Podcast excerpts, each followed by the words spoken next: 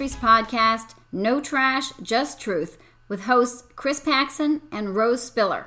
At Proverbs 910 Ministries, we are dedicated to taking out the trash of false teaching and replacing it with biblical truth. Hi, everyone. Welcome back to No Trash, Just Truth as we continue in our series, Sin Filled Nation. Rose, have you ever felt like you were going around the same mountain you'd been around several times before, and still you just never ever seem to learn your lesson? You mean you still make the same mistakes or sin like a thousand other times and you think, when am I going to learn? Hasn't everybody? Well, we're just like the Israelites were. They didn't learn their lesson either. They had this cycle of apostasy, which means abandoning the worship of God and practicing syncretism. Then God allows them to be conquered and oppressed by another nation. The people cry out to God for deliverance, and God saves them from their oppressors through a judge. Over and over and over again, this happens. But in today's account, God changes things up a bit. So, you want to start reading for us today? Sure, I'll read from Judges 6 1 to 10, and it's a little long, so hang in there. The people of Israel did what was evil in the sight of the Lord, and the Lord gave them into the hand of Midian for seven years. And the hand of Midian overpowered Israel, and because of Midian, the people of Israel made for themselves the dens that are in the mountains, and the caves and the strongholds. For whenever the Israelites planted crops, the Midianites and the Amalekites and the people of the east would come up against them. They would encamp against them and devour the produce of the land as far as Gaza, and leave no sustenance in Israel, and no sheep or ox or donkey. For they would come up with their livestock and their tents. They would come up like locusts in numbers. Both they and their camels could not be counted. So they laid waste to the land as they came in. And Israel was brought very low because of Midian. And the people of Israel cried out for help to the Lord. When the people of Israel cried out to the Lord on account of the Midianites, the Lord sent a prophet to the people of Israel. And he said to them, Thus says the Lord, the God of Israel I led you up from Egypt and bought you out of the house of slavery. And I delivered you from the hand of the Egyptians and from the hand of all who oppressed you, and drove them out before you, and gave you their land. And I said to you, I am the Lord your God. You shall not fear the gods of the Amorites in whose land you dwell but you have not obeyed my voice. So instead of sending a rescuer right away this time, God sends a prophet to lay the blame squarely at their feet by reminding them of their covenant with God and telling them that they had broken the covenant. Now, as you and I know, a covenant is more than just an agreement between two people. In that day, a suzerain king would conquer a people group and make a covenant with them. The covenant structure was what the king said it would be. There was no bargaining here. This wasn't like an agreement that everybody, you know, tried to weigh out the, their side. It would go something like this The king would say to the people that he conquered, You give me a tenth of your produce, you serve in my army, obey my rules, etc., and I'll take care of you, I'll protect you from outsiders, and all that kind of stuff. So that gave them a sense of assurance. And the other rule with this covenant was if you break the covenant, I will kill you. It sounds like what the mafia used to do. Absolutely, it does. Yeah. Like a suzerain king. I never thought of that. That was common, and it had been since Abraham's time or before. So this was more than an agreement. Like I said, it gave the people assurance. God's covenant with his people is You will be my people, and I will be your God. And God gives visible, tangible signs with his covenants to remind his people of the covenant. In this case, that sign was circumcision. Right. And more than 200 years before this, Joshua reminded the people of the covenant and performed the ceremony of circumcision on the men who hadn't been circumcised while the Israelites were wandering in the wilderness. That whole account's in the book of Joshua. But that was a long time before Gideon's generation we don't know how many Israelites were still following the rule for circumcision anymore. If they weren't, they didn't have that tangible reminder. Regardless, we can be sure that they knew when the prophet said they'd broken the covenant with God that it meant trouble. But what did they do, Chris? Nothing. Nothing at all. God's just judgment should have been enough to bring them to sorrow and repentance. Then God sent the prophet, but they still didn't repent. In fact, they kind of seem like they're blaming God. You know, no one likes to be told that their trouble is their own making. Everybody from the time of Adam wants somebody else to be at fault when there's a problem. And that's where these people seem to be, because Gideon's response to the angel of the Lord, which here is a theophany, which means pre incarnate Jesus, seems to say that. Let's read about his first interaction with Gideon. You want to read it? Sure. Now the angel of the Lord came and sat under the terebinth at Ophrah, which belonged to Joash the Abiezrite, while his son Gideon was beating out wheat in the winepress to hide it from the Midianites. And the angel of the Lord appeared to him and said to him, The Lord is with you, O mighty man of valor. And Gideon said to him, Please, my Lord, if the Lord is with us, why then has all this happened to us? And where are all his wonderful deeds that our father recounted to us, saying, Did not the Lord bring us up from Egypt? But now the Lord has forsaken us and given us into the hand of Midian. Chris, sometimes the truth's the best medicine, and you're right about that often it's not taken very well. It's not. By the words that Gideon uses, he seems frustrated with God. In seven years' time, Israel's enemies have overtaken them to the point that they live in the mountains. Their crops are repeatedly stolen or destroyed at harvest time. They're basically starving. They had no sheep or ox to sacrifice, so the proper worship wasn't happening. They had no donkeys to ride to carry everything up into the mountains they were forced into. And what little wheat they do gather, they have to hide while they're threshing it, as Gideon's doing here in the wine press. So the chaff's not blowing away like it would on the you know threshing floor. Right. And all Gideon seems to recall from what he's been taught about God is that God did quote unquote wondrous things for his ancestors. And he wants to know why God isn't doing wondrous things for them now. Rose, this reeks so much of the church today. Oh, it does. They were practicing syncretism. They were worshiping the God of the Amorites as well as the one true God, Yahweh. The people had started thinking of the one true God as what's called a national God, who would take care of the big things for the nation. But they started living like the pagans and worshiped the pagan gods, little g, and trusted those gods with the everyday things like fertility, crops, and things like that. Yeah, and Christians fall into the same trap. You know, they add their own good works or moral behavior to their hope of salvation instead of relying on Jesus' death on the cross. They practice pagan things, as you and I see more and more. Yes. Like positive thinking, Eastern meditation, crystals, even witchcraft. You sent me a picture with pe- some women that said uh, witches for Christ or something like that. It's Yeah. crazy. Yeah, didn't even know that was a thing. I didn't either until you sent me the picture. They want to practice this pagan stuff with Christianity. We practice interfaith marriages or attend interfaith worship services or ceremonies. All these things are forms of syncretism. People think that all these things can be mixed together because they're in some way spiritual, but that is not what God's word says at all. no, and it happens often because people don't know the truth. They don't know what the Bible says. Thus, why we bend people's ear, know your Bible. Absolutely. or they've been lied to by false teachers. And again, they can be lied to because they don't know their Bible. One of the themes in Judges is that everyone did what was right in their own eyes. The religious pluralism we see today in the church is exactly the same. The Israelites were instructed in God's law not to worship anyone but the one true God. Yet, for some reason, they were attracted to what they saw the Canaanites doing, so they did likewise. Yeah, Gideon mentions the Israelites being led out of Egypt. Gideon and likely the rest of them want to see God perform some of those same types of wondrous acts they've been told about by their ancestors. They probably are wondering why the God who parted the Red Sea and made the wall of Jericho fall isn't wiping out their enemies now. But God will deliver them from their enemies' hands again, this time through Gideon himself.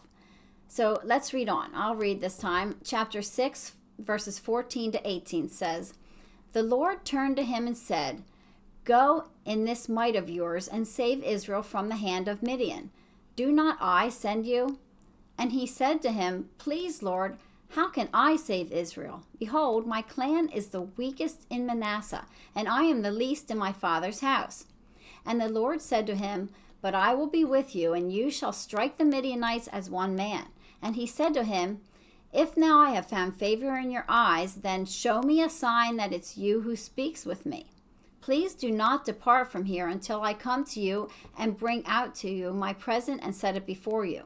And he said, I will stay till you return. So Gideon prepares a meal and brings it out to the Lord, who tells him to place it on a rock, and then the Lord touches the food with his staff, and it's consumed by fire. Gideon's story here parallels Moses in so many ways. Here's some of the ways that Dr. Miles Van Pelt of Reformed Theological Seminary points out the similarities. They both feel unqualified for the task. They're both promised, I will be with you. They're both given private signs of confirmation, a consuming fire that does not consume them. And later, we'll see that Gideon, like Moses, is given public signs of confirmation so that God's people know that God has called him. Yeah, later that same night, the Lord says to Gideon, Take the second bull from your father's herd, the one that is seven years old. Pull down your father's altar to Baal and cut down the Asherah pole standing beside it. Then build an altar to the Lord your God here on this hilltop sanctuary, laying down the stones carefully. Sacrifice a bull as a burnt offering on the altar, using as fuel the wood from the Asherah pole that you cut down. So Gideon took ten of his servants and did as the Lord had commanded. But he did it at night because he was afraid of the other members of his father's household and the people of the town. So, what happens next, Rose? Well, the next morning, when the people of town see what Gideon's done, they go to his father and demand that Gideon be killed. And his father says to the angry townspeople, Why are you defending Baal? Will you argue his case? Whoever pleads his case will be put to death by morning. If Baal is truly a god, let him defend himself and destroy the one who broke down his altar. From that point on, Gideon is sometimes referred to as Jerubbaal, which means let Baal defend himself. I love that. I love what the father says. So Gideon got some people pretty angry with him. And soon after that, Israel's enemies, the Midianites, Amalekites, and others, cross over the Jordan River at harvest time and they camp in the fertile valley of Jezreel they're back to wreak havoc once again. So keep in mind that their numbers are huge. Um, it says that they're like a swarm of locusts, and these people are, are on camels and they're a strong fighting force. The Holy Spirit comes on Gideon, and Judges 6 34 and 35 says, The Spirit of the Lord clothed Gideon, and he sounded the trumpet, and the Abiezrites were called out to follow him. And he sent messengers through all of Manasseh, and they too were called out to follow him. And he sent messengers to Asher, Zebulun, and Naphtali, and they went out to meet them. Now, here's what we need to stop and think about the text in a bit. Because what happens next is Gideon's famous laying out the fleece. That laying out the fleece test that's been pretty wrongly handled by a lot of people. A lot of people have been taught, and I myself used to think this, that Gideon uses the fleece test because he has a lack of faith. But that would contradict him being mentioned in Hebrews 11's Hall of Faith. And from the two verses that I just read, we know two things. First, the Holy Spirit is residing on him. And second, he's called the army together already. That doesn't sound like a lack of faith. No, it doesn't. Gideon doesn't lay out the fleece and ask, Should I call the army? The army's already there, or at least the local part of it, and the rest are already summoned. So let's read on a bit. Gideon prays, If you're going to save Israel by my hand, as you've said, then behold, I will place a fleece of wool on the threshing floor. If there's dew only on the fleece and all around the ground is dry, then I will know that you are going to save Israel by my hand, as you've said. Next, he asks God, Let not your anger burn against me. Let me just speak once more. Please let me test just once more with the fleece. Please let it be dry on the fleece only, and on all the ground let there be dew. And God does that too. Putting God to the test was a direct violation of Mosaic law. Deuteronomy 6:16 says you shall not put the Lord your God to the test as you tested him at Massah.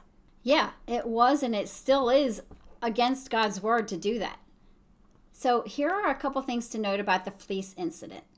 Like you said, Gideon is not alone, and Gideon wasn't asking God what he should do. His words make it clear that he knew exactly what God wanted him to do. So, laying out the fleece was never about finding out God's will. If you've been doing that in your prayer closet, trying to figure out what to do with your life, stop it. That is not what this is about, and it's not something that we're supposed to do. No, not at all. We have God's will revealed clearly to us in, guess where, Chris? Uh, that would be the Bible. Exactly. We know what God wants us to do.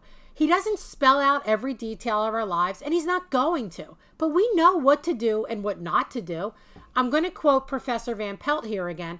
When it comes to God's will, there's no guesswork, only homework. I love it. I love that too.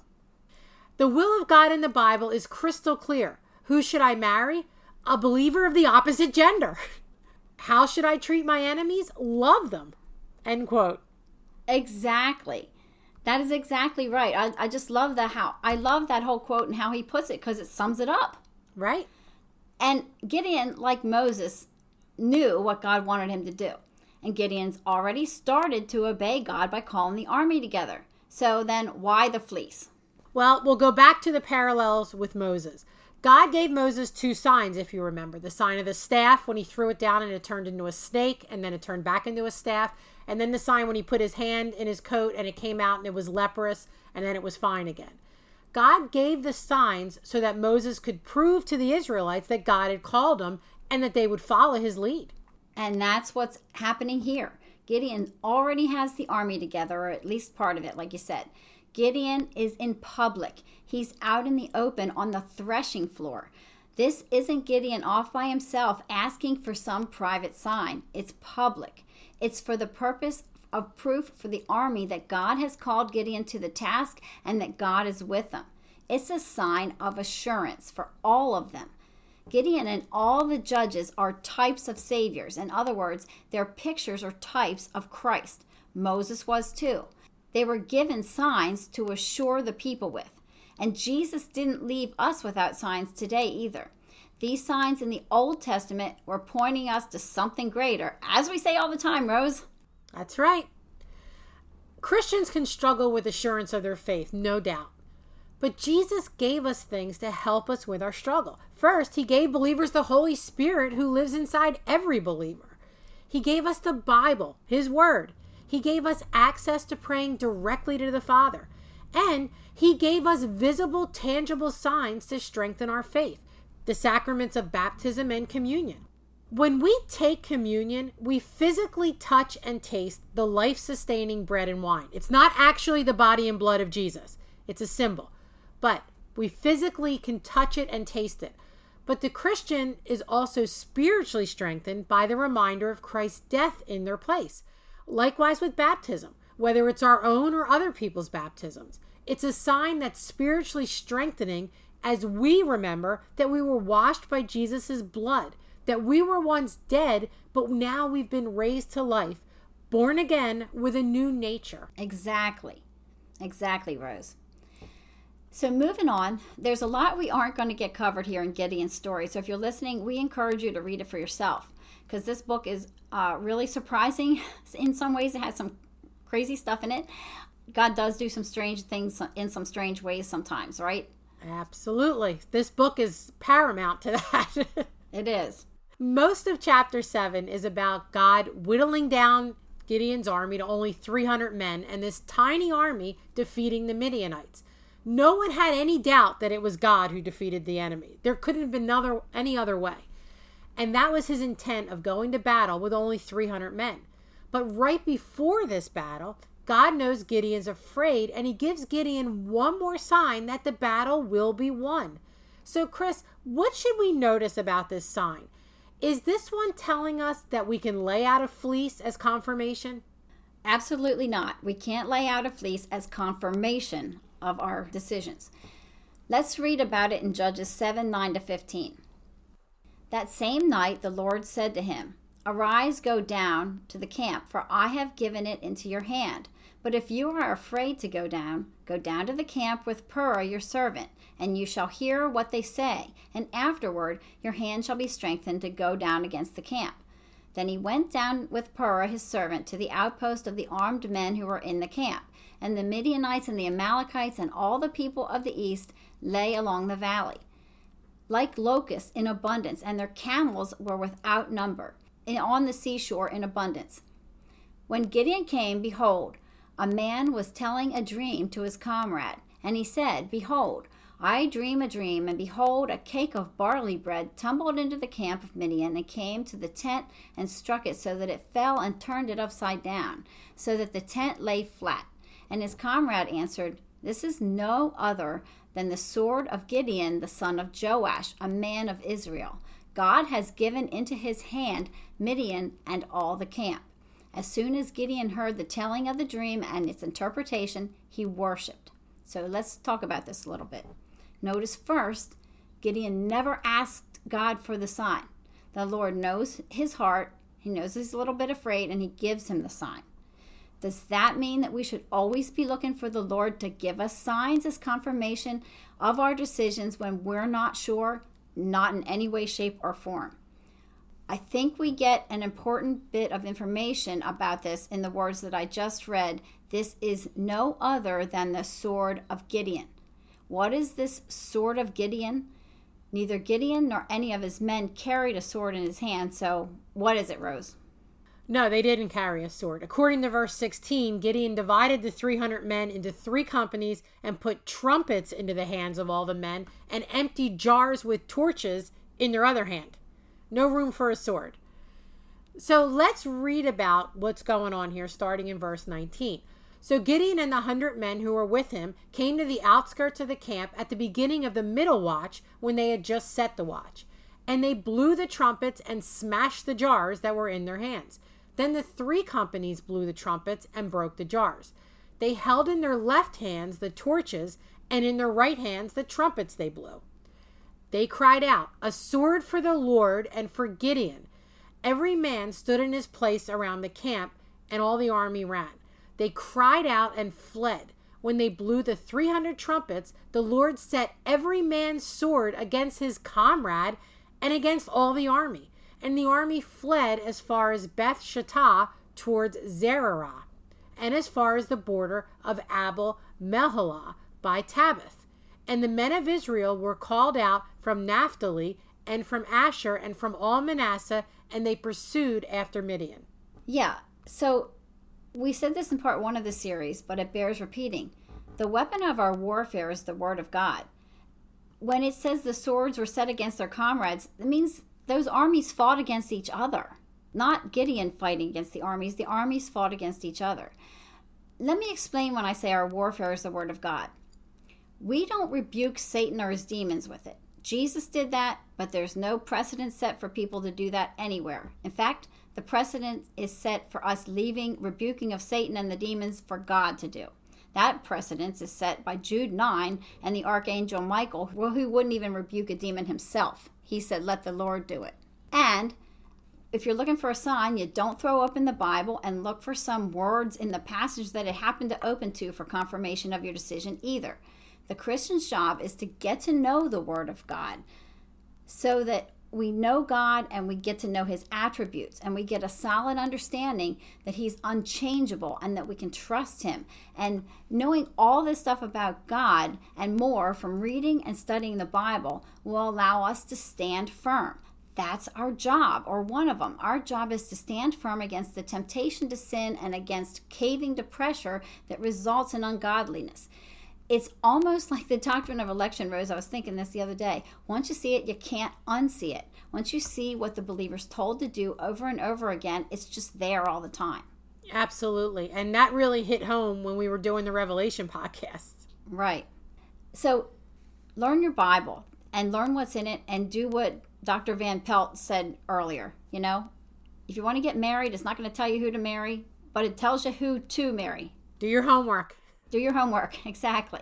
So, moving on, God gives Gideon this victory. But the book of Judges shows us Israel spiral downward, and we start to see that pretty much right away.